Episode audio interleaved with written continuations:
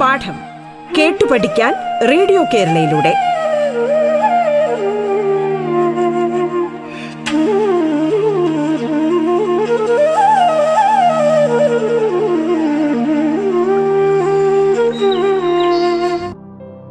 നമസ്കാരം.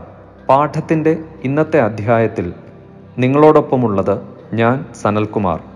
തിരുവനന്തപുരം ജില്ലയിലെ Janardhanapuram higher secondary സ്കൂളിലെ ഭൗതികശാസ്ത്ര വിഷയം പഠിപ്പിക്കുന്ന അധ്യാപകനാണ് ഞാൻ. ഇന്ന് നമ്മൾ ഒൻപതാം ക്ലാസ്സിലെ ഫിസിക്സ് വിഷയത്തിലെ ഗുരുത്വാകർഷണം എന്ന പാഠമാണ് പഠിക്കുന്നത്. നാം അധിവസിക്കുന്ന ഈ ഭൂമിയുടെ ആകൃതി ഗോളമാണെന്ന് നമുക്കെല്ലാവർക്കും അറിയാമല്ലോ. ഈ ആകൃതിയുടെ അടിസ്ഥാനത്തിൽ രസകരങ്ങളായ ചില ചോദ്യങ്ങൾ അനേകം വ്യക്തികൾ ചോദിച്ചിട്ടുണ്ട്. ഇത്തരത്തിൽ ഒരു കുട്ടിക്കുണ്ടായ സംശയം ഞാൻ പറയാം. ഭൂമിക്ക് ഗോളാകൃതിയാണല്ലോ. എനിക്കെതിരെയുള്ള അർദ്ധഗോളത്തിൽ നിൽക്കുന്നയാൾ തലകീഴായല്ലേ നിൽക്കുന്നത്? വീണുപോകാതെ ഗോളാകൃതിയിലുള്ള ഭൂമിയിൽ നിൽക്കാൻ അയാൾക്ക് കഴിയുന്നത് എങ്ങനെയാണ്? അവിടെ മഴത്തുള്ളികൾ പതിക്കുന്നത് എപ്രകാരമായിരിക്കും? കൂട്ടുകാരെ, ഈ ചോദ്യങ്ങൾ കേട്ടപ്പോൾ നിങ്ങൾക്കും ചില സംശയങ്ങൾ ഉണ്ടാകുന്നില്ലേ?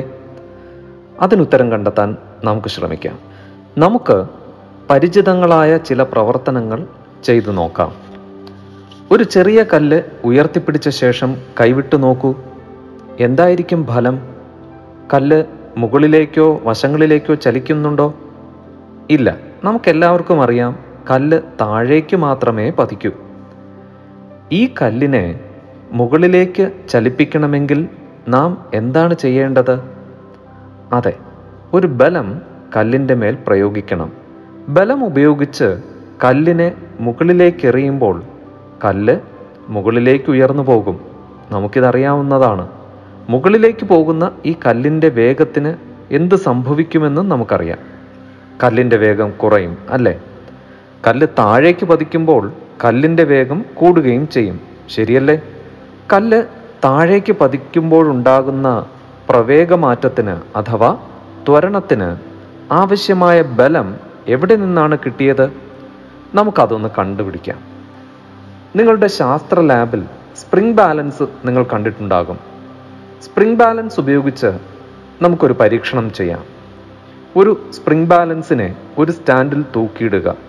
അതിൻ്റെ താഴ്ഭാഗത്തെ കൊളുത്തിൽ കൈകൊണ്ട് താഴേക്ക് ബലം പ്രയോഗിക്കുക. എന്താണ് നാം നിരീക്ഷിക്കുക? സ്പ്രിംഗ് ബാലൻസിൽ റീഡിംഗ് കാണിക്കും അല്ലേ? നാം പ്രയോഗിച്ച ബലത്തിനനുസരിച്ചുള്ള റീഡിംഗ് ആയിരിക്കും സ്പ്രിംഗ് ബാലൻസ് കാണിക്കുക, ശരിയല്ലേ? തുടർന്ന് സ്പ്രിംഗ് ബാലൻസിൻ്റെ കൊളുത്തിൽ ഒരു കല്ല് കെട്ടിത്തൂക്കിയിട്ട് നോക്കൂ. ഇപ്പോൾ എന്ത് കാണുന്നു? അതെ, ഇപ്പോഴും സ്പ്രിംഗ് ബാലൻസിൽ റീഡിംഗ് കാണാൻ കഴിയും. കല്ല് തൂക്കിയിട്ടപ്പോൾ സ്പ്രിംഗ് താഴോട്ട് വലിയാൻ കാരണമെന്തായിരിക്കും? ഭൂഗുരുത്വാകർഷണമാണ് കാരണം. ഭൂമി എല്ലാ വസ്തുക്കളെയും അതിൻ്റെ കേന്ദ്രത്തിലേക്ക് ആകർഷിക്കുന്നു. ഈ ആകർഷണ ബലമാണ് ഭൂഗുരുത്വാകർഷണ ബലം അഥവാ എർത്ത്സ് ഗ്രാവിറ്റേഷണൽ ഫോഴ്സ്. ഭൂഗുരുത്വാകർഷണം അനുഭവപ്പെടുന്ന ചില സന്ദർഭങ്ങൾ നിങ്ങൾക്ക് പറയാമോ? മാമ്പഴം ഞെട്ടറ്റു വീഴുന്നത്, മഴത്തുള്ളി താഴേക്ക് പതിക്കുന്നത്, കൃത്രിമ ഉപഗ്രഹങ്ങൾ ഭൂമിയെ ചുറ്റുന്നത് തുടങ്ങിയവ. നമുക്ക് ഈ ലിസ്റ്റ് ഇനിയും വർദ്ധിപ്പിക്കാൻ കഴിയും. നമ്മൾ ഈ ക്ലാസ് ആരംഭിച്ചപ്പോഴുണ്ടായ സംശയത്തിന് ഇപ്പോൾ നമുക്കൊരു ഉത്തരം പറയാൻ സാധിക്കും അല്ലേ? ഭൂമിയിലുള്ള വസ്തുക്കളെ സംബന്ധിച്ചിടത്തോളം അതിൻ്റെ നില നിവർന്നതോ തലകീഴായതോ എന്ന് തീരുമാനിക്കുന്നത് ഭൂഗുരുത്വ ബലത്തിൻ്റെ ദിശയെ അടിസ്ഥാനമാക്കിയാണ്. ഭൂമിയുടെ ഗുരുത്വാകർഷണ ബലത്തിൻ്റെ ദിശ ഭൂകേന്ദ്രത്തിലേക്കാണെന്ന് നാം മനസ്സിലാക്കി. അതുകൊണ്ട് ഭൂഗുരുത്വ ബലത്തിൻ്റെ ദിശ താഴേക്ക് നമുക്ക് അനുഭവപ്പെടുന്നു. ഭൂഗുരുത്വാകർഷണം ഒരു സദിശ അളവാണെന്ന് മനസ്സിലായില്ലേ? ഭൂമിയിൽ എവിടെ നിന്നാലും നാം നിവർന്നു നിൽക്കുന്നതായി അനുഭവപ്പെടാൻ കാരണം ഇതാണ്. കൂട്ടുകാരെ, ഈ ഭൂമിയിൽ വസിക്കുന്ന നമ്മെയെല്ലാം ബാധിക്കുന്ന ഈ ബലത്തെക്കുറിച്ച് നമുക്ക് കൂടുതൽ അറിയുന്നത് രസകരമായിരിക്കില്ലേ? ഗുരുത്വാകർഷണ ബലത്തെ സ്വാധീനിക്കുന്ന ചില ഘടകങ്ങളുണ്ട്. അവ ഏതൊക്കെയെന്ന് നോക്കാം. മാസ് എന്നാൽ എന്തെന്ന് നമുക്ക് അറിയാം. ഒരു വസ്തുവിലടങ്ങിയിരിക്കുന്ന ദ്രവ്യത്തിൻ്റെ അളവാണ് മാസ്. ഒരു ചെറിയ കല്ല് മാസ് കുറവും വലിയ കല്ലിന് മാസ് കൂടുതലുമായിരിക്കും.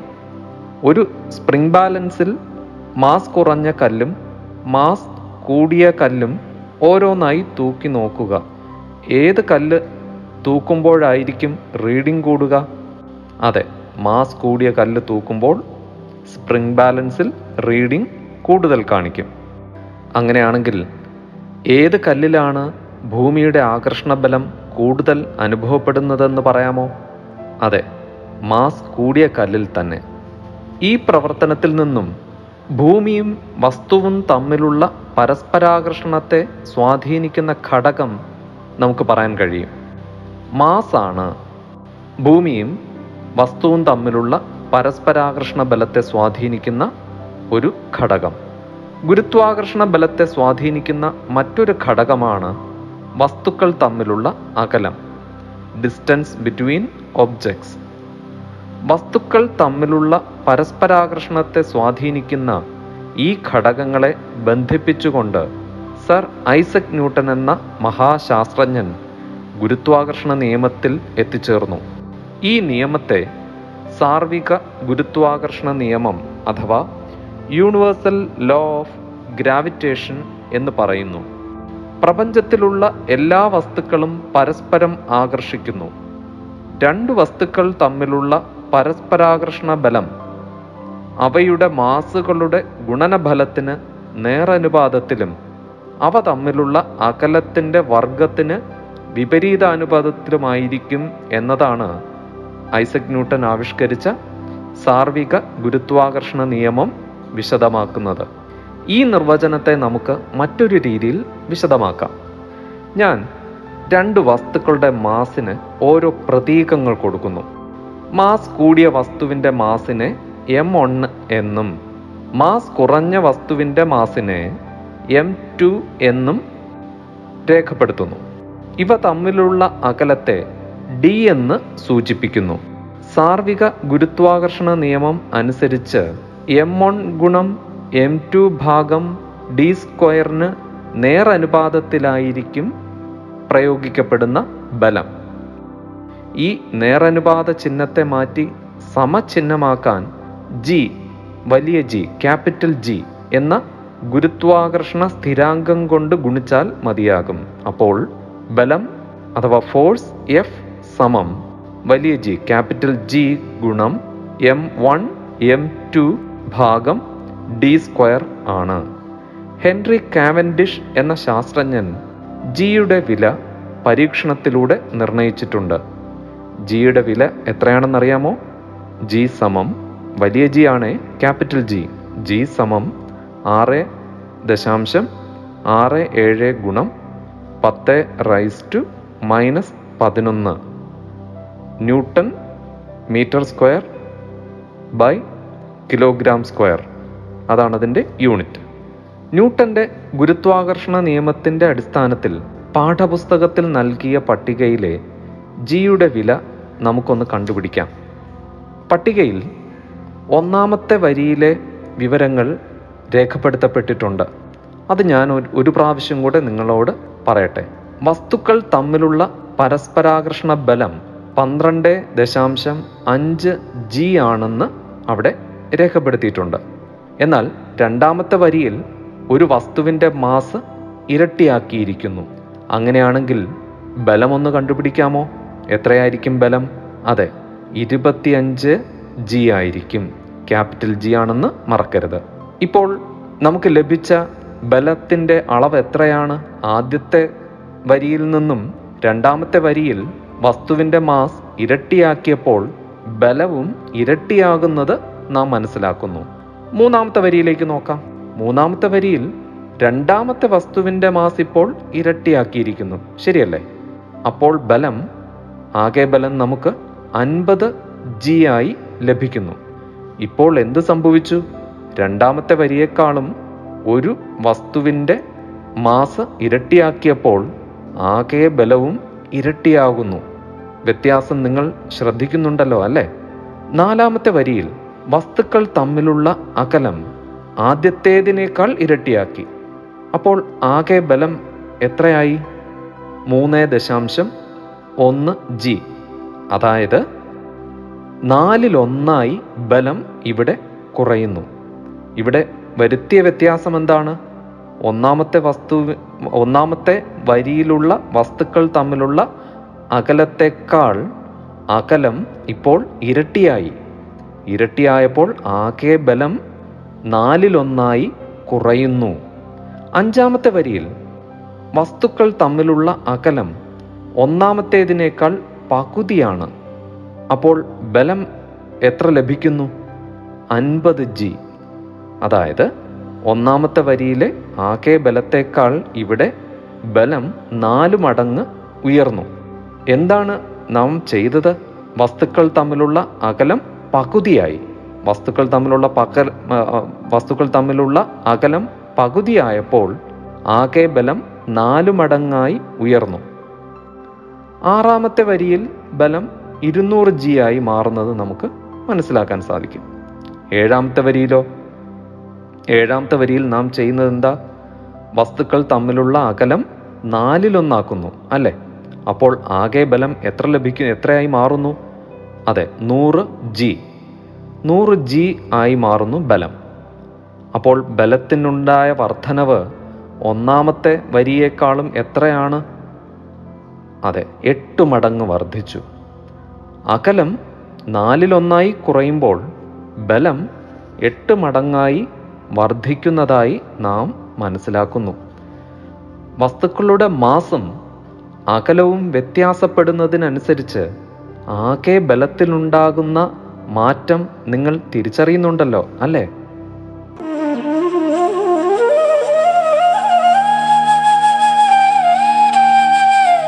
പാഠം കേട്ടു പഠിക്കാൻ റേഡിയോ കേരളയിലൂടെ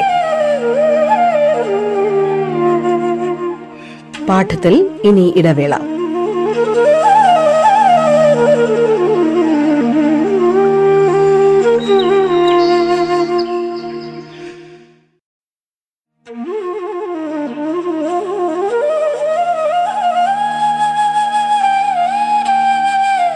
പാഠം കേട്ടു പഠിക്കാൻ റേഡിയോ കേരളയിലൂടെ തുടർന്ന് കേൾക്കാം. പാഠം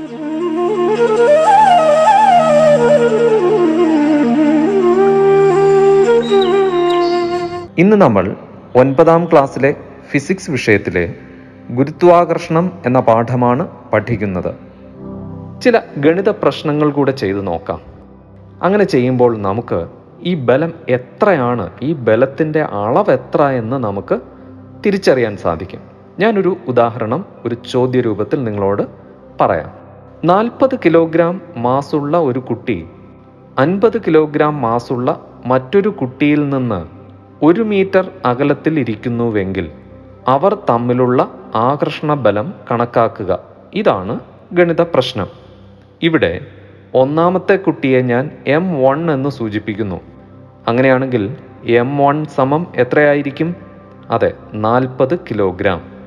രണ്ടാമത്തെ കുട്ടിയെ എം ടു എന്ന് സൂചിപ്പിക്കുമ്പോൾ ആ കുട്ടിയുടെ മാസ് അൻപത് കിലോഗ്രാം എന്ന് നമുക്ക് രേഖപ്പെടുത്താൻ സാധിക്കും.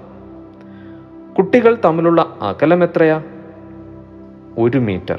ശരിയാണ്. ഈ അകലത്തെ ഡി എന്ന അക്ഷരം കൊണ്ട് സൂചിപ്പിക്കുന്നു. അപ്പോൾ ഡി സമം ഒരു മീറ്റർ എന്ന് നമുക്ക് എഴുതാൻ സാധിക്കും.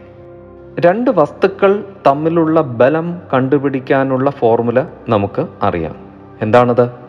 എഫ് സമം ജി ഗുണം എം വൺ ഗുണം എം ടു ഭാഗം ഡി സ്ക്വയർ. ഈ ഇവിടെ ഈ ഫോർമുലയിൽ നൽകപ്പെട്ടിരിക്കുന്ന വിവരം അനുസരിച്ച് ഓരോന്നിനും വില നമുക്ക് കൊടുത്തു നോക്കിയാലോ? ജിയുടെ വില നമുക്കറിയാം. ആറ് ദശാംശം ആറ് ഏഴ് ഗുണം പത്ത് റൈസ് ടു മൈനസ് പതിനൊന്ന്. അതിനെ എം ഒന്നിൻ്റെ വിലയായ നാൽപ്പത് കൊണ്ടും എം ടുവിൻ്റെ വിലയായ അൻപത് കൊണ്ടും ഗുണിക്കുക. അതിന് ശേഷം അകലം ഡി ഒരു മീറ്ററാണ്. ഒരു മീറ്ററിൻ്റെ സ്ക്വയർ വൺ മീറ്റർ സ്ക്വയർ എന്ന് എന്നാൽ ഒന്ന് തന്നെയാണ് ഉത്തരം. അതുകൊണ്ട് നമുക്ക് ലഭിച്ച ഈ സംഖ്യയെ ഒന്നുകൊണ്ട് ഭാഗിക്കുക. അപ്പോൾ നമുക്ക് കിട്ടുന്ന ഉത്തരം എന്താണ്? അതെ, പതിമൂവായിരത്തി മുന്നൂറ്റി നാൽപ്പത് ഗുണം പത്ത് റൈസ് ടു മൈനസ് പതിനൊന്ന് ന്യൂട്ടൺ അഥവാ പൂജ്യം ദശാംശം പൂജ്യം പൂജ്യം പൂജ്യം പൂജ്യം പൂജ്യം ഒന്ന് പൂജ്യം ഒന്ന് മൂന്ന് മൂന്ന് ന്യൂട്ടൺ. പോയിന്റ് കഴിഞ്ഞിട്ട് ദശാംശം കഴിഞ്ഞിട്ട് ആറ് പൂജ്യങ്ങൾ ഇടുക. ദശാംശം കഴിഞ്ഞ് ആറ് പൂജ്യങ്ങൾ കഴിഞ്ഞ ശേഷം ഒന്ന് മൂന്ന് മൂന്ന് ന്യൂട്ടൺ. എത്ര ചെറിയ സംഖ്യയാണ് അല്ലേ ഇത്! ഒന്നിനേക്കാളും എത്രമാത്രം ചെറിയൊരു സംഖ്യ. ഇതിൽ നിന്നും രണ്ട് കുട്ടികൾ തമ്മിലുള്ള ആകർഷണ ബലം വളരെ ചെറുതാണെന്ന് നമുക്ക് മനസ്സിലാക്കാം. അതിനാൽ അതിനാലാണ് ഘർഷണ ബലത്തെയും മറ്റു ബലങ്ങളെയും അതിജീവിച്ച് പരസ്പരം ആകർഷിച്ച് അടുത്തു വരാൻ കുട്ടികൾക്ക് കഴിയാത്തതിന് കാരണം. ഇപ്പോൾ മനസ്സിലായില്ലേ? നമുക്ക് മറ്റൊരു ഗണിത പ്രശ്നം നോക്കാം. അൻപത് കിലോഗ്രാം മാസുള്ള ഒരു വസ്തുവും അറുപത് കിലോഗ്രാം മാസുള്ള മറ്റൊരു വസ്തുവും തമ്മിലുള്ള അകലം രണ്ട് മീറ്ററാണ്. അവ തമ്മിലുള്ള ആകർഷണ ബലം എത്ര? ഇതിനുത്തരമാണ് നാം കണ്ടുപിടിക്കേണ്ടത്. ഒന്നാമത്തെ വസ്തുവിനെ കഴിഞ്ഞ ഗണിത പ്രശ്നത്തിൽ പറഞ്ഞതുപോലെ എം വൺ എന്ന് സൂചിപ്പിച്ചാൽ അതിൻ്റെ വില ഇവിടെ അൻപത് കിലോഗ്രാം ആണ്. രണ്ടാമത്തെ വസ്തുവിൻ്റെ മാസ് അറുപത് കിലോഗ്രാം. ഈ രണ്ടാമത്തെ വസ്തുവിൻ്റെ മാസിനെ എം ടു എന്ന് സൂചിപ്പിക്കുന്നു. അപ്പോൾ എം ടു സമം അറുപത് കിലോഗ്രാം. ഈ രണ്ട് വസ്തുക്കളും തമ്മിലുള്ള അകലം രണ്ട് മീറ്റർ എന്നാണ് നൽകിയിരിക്കുന്നത്. അപ്പോൾ അകലത്തെ സൂചിപ്പിക്കുന്ന അക്ഷരം ഡി ആണ്, ചെറിയ ഡി. ഡി സമം രണ്ട് മീറ്റർ. നമ്മുടെ സമവാക്യം ഒന്നുകൂടെ ഓർത്തു നോക്കൂ. രണ്ട് വസ്തുക്കൾ തമ്മിലുള്ള ആകർഷണ ബലം കണ്ടുപിടിക്കാൻ നാം കണ്ടെത്തിയ സമവാക്യം ഏതാണ്? എഫ് സമം ജി. ജി വലിയ ജി ആണെന്ന് ഓർക്കണം. ജി ഗുണം എം വൺ ഗുണം എം ടു ഭാഗം ഡി സ്ക്വയർ. ഈ സമവാക്യത്തിൽ നമുക്ക് ലഭിച്ച വിലകൾ ഒന്ന് എഴുതി നോക്കാമോ, ആരോപിച്ചു നോക്കാമോ? അപ്പോൾ എഫ് സമം ആറ് ദശാംശം ആറ് ഏഴ് ഗുണം പത്ത് റൈസ് ടു മൈനസ് പതിനൊന്ന് ഗുണം അൻപത് ഗുണം അറുപത് ഭാഗം ടു സ്ക്വയർ. ടു സ്ക്വയർ സമം നാലാണെന്ന് നമുക്കറിയാം. ഈ ലഭിച്ച നാം എഴുതിയ വിലകളെ ക്രിയ ചെയ്യുമ്പോൾ നമുക്ക് ലഭിക്കുന്ന ഉത്തരം എത്രയാണ്? അയ്യായിരത്തി രണ്ട് ഗുണം പത്ത് റൈസ് ടു മൈനസ് പതിനൊന്ന്. കഴിഞ്ഞ ഗണിത പ്രശ്നത്തിലെ പോലെ ശരിയായ അർത്ഥത്തിൽ അതിൻ്റെ ബലത്തിൻ്റെ അളവ് എത്ര എന്ന്, എത്രമാത്രം ചെറുതാണെന്നറിയാൻ നമുക്കൊന്ന് എഴുതി നോക്കാം. ദശാംശം കഴിഞ്ഞിട്ട് എന്ത് വരും, എത്ര വരും എന്ന് നമുക്കൊന്ന് നോക്കാമോ? ഉത്തരം ഇങ്ങനെയാണ്: പൂജ്യം ദശാംശം പൂജ്യം പൂജ്യം പൂജ്യം പൂജ്യം പൂജ്യം പൂജ്യം പൂജ്യം അഞ്ച് പൂജ്യം പൂജ്യം രണ്ട് ന്യൂട്ടൺ. ദശാംശം കഴിഞ്ഞ് ഏഴ് പൂജ്യങ്ങൾ കഴിഞ്ഞിട്ട് അഞ്ച് പൂജ്യം പൂജ്യം രണ്ട് ന്യൂട്ടൺ എന്ന വളരെ ചെറിയ ഒരു ബലമാണ് രണ്ട് വസ്തുക്കൾ തമ്മിലുള്ള ആകർഷണ ബലം. കഴിഞ്ഞ ഗണിത പ്രശ്നത്തെക്കാൾ ഈ ഗണിത പ്രശ്നത്തിൽ വന്നപ്പോൾ ആകർഷണ ബലം വീണ്ടും കുറയുന്നു. എന്താണ് കാരണമെന്ന് നിങ്ങൾക്ക് വളരെ വേഗം കണ്ടുപിടിക്കാൻ കഴിയും അല്ലേ? കാരണം എന്താണ്? കഴിഞ്ഞ ഗണിത പ്രശ്നത്തെക്കാൾ ഇവിടെ വസ്തുക്കൾ തമ്മിലുള്ള അകലം കൂടി. അകലം കൂടുന്തോറും ബലം വീണ്ടും കുറഞ്ഞു കുറഞ്ഞു വരുന്നു. എല്ലാ വസ്തുക്കളും തമ്മിൽ ഇങ്ങനെ ആകർഷണ ബലം ഉണ്ടെങ്കിലും ആ ആകർഷണ ബലം നമുക്ക് അനുഭവപ്പെടാത്തതിനുള്ള കാരണം ഇപ്പോൾ മനസ്സിലായിട്ടുണ്ടാകും. ആകർഷണ ബലത്തെ തടയുന്ന ഗ്രാവിറ്റേഷണൽ ഫോഴ്സ് അഥവാ ഘർഷണ ബലം, മറ്റു ബലങ്ങളുണ്ട്. ആ ബലങ്ങളെയെല്ലാം അതിജീവിച്ചുകൊണ്ട് വസ്തുക്കൾ തമ്മിൽ അടുക്കുന്നതിന് അത്രയ്ക്കും ബലം വസ്തുക്കൾ തമ്മിലുള്ള ഈ ബലത്തിന് ഇല്ലാത്തത് കൊണ്ടാണ് അവ തമ്മിലുള്ള ആകർഷണ ബലത്തെ നമുക്ക് തിരിച്ചറിയാൻ കഴിയാതെ പോകുന്നത്. നാം തിരിച്ചറിയുന്നില്ലെങ്കിലും എല്ലാ വസ്തുക്കളും തമ്മിൽ ഇങ്ങനെ ഒരു പരസ്പരാകർഷണ ബലമുണ്ടെന്ന് നാം അറിഞ്ഞിരിക്കണം. നമുക്കത് മനസ്സിലായി. ഈ ഒരു കാര്യം മനസ്സിലാകുമ്പോൾ തന്നെ വസ്തുക്കളുടെ മാസ് വർദ്ധിച്ചാൽ എന്ത് സംഭവിക്കും എന്നൊന്ന് നാം ചിന്തിക്കുന്നത് രസകരമായിരിക്കും, ശരിയല്ലേ? നമ്മയൊക്കെ അപേക്ഷിച്ച് നാം അധിവസിക്കുന്ന ഈ ഭൂമിയുടെ മാസ് എത്രമാത്രം വലുതാണ്! ഭൂമിയുടെ മാസിനേക്കാളും എത്രയോ വലുതാണ് സൂര്യൻ്റെ മാസ്. സൂര്യനേക്കാളും വലിയ മാസുള്ള നക്ഷത്രങ്ങളിലുണ്ടെന്ന് നാം മനസ്സിലാക്കിയിട്ടുണ്ട്. അപ്പോൾ മാസ് കൂടിയ ഈ ഗോളങ്ങൾ തമ്മിലുള്ള ആ ഗോളങ്ങളുടെ ആകർഷണ ബലം, ആ ബലം എത്രത്തോളമാണ്? ഈ ഒരു ബലം അനുഭവിക്കുന്നത് എങ്ങനെ നമുക്ക് കണക്കാക്കാൻ കഴിയും? അങ്ങനെയുള്ള ആവേശകരമായ ചില കണ്ടെത്തലുകൾ നമുക്ക് നടത്തേണ്ടതായിട്ടുണ്ട്. ഈ പാഠഭാഗത്തിൽ തുടർന്നുള്ള അധ്യായങ്ങളിൽ നാം ഈ വലിയ ഗോളങ്ങളായ ഭൂമി, ചന്ദ്രൻ, സൂര്യൻ തുടങ്ങിയവ തമ്മിലുള്ള ആകർഷണ ബലത്തെക്കുറിച്ചും അവയുടെ വലിപ്പത്തെക്കുറിച്ചുമൊക്കെ പഠിക്കാൻ പോവുകയാണ്. എന്താണ് നാം മനസ്സിലാക്കാൻ പോകുന്ന ഈ ഒരു കാര്യത്തെ ആവേശത്തോടെ നാം കാത്തിരിക്കുകയല്ലേ? അടുത്ത അധ്യായത്തിൽ നമുക്ക് അതിനെക്കുറിച്ച് ചർച്ച ചെയ്യാം.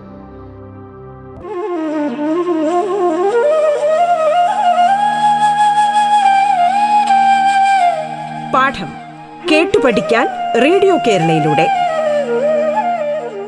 പാഠത്തിന്റെ ഇന്നത്തെ അധ്യായം പൂർണ്ണമാകുന്നു. ഇനി അടുത്ത ദിവസം കേൾക്കാം. നമസ്കാരം.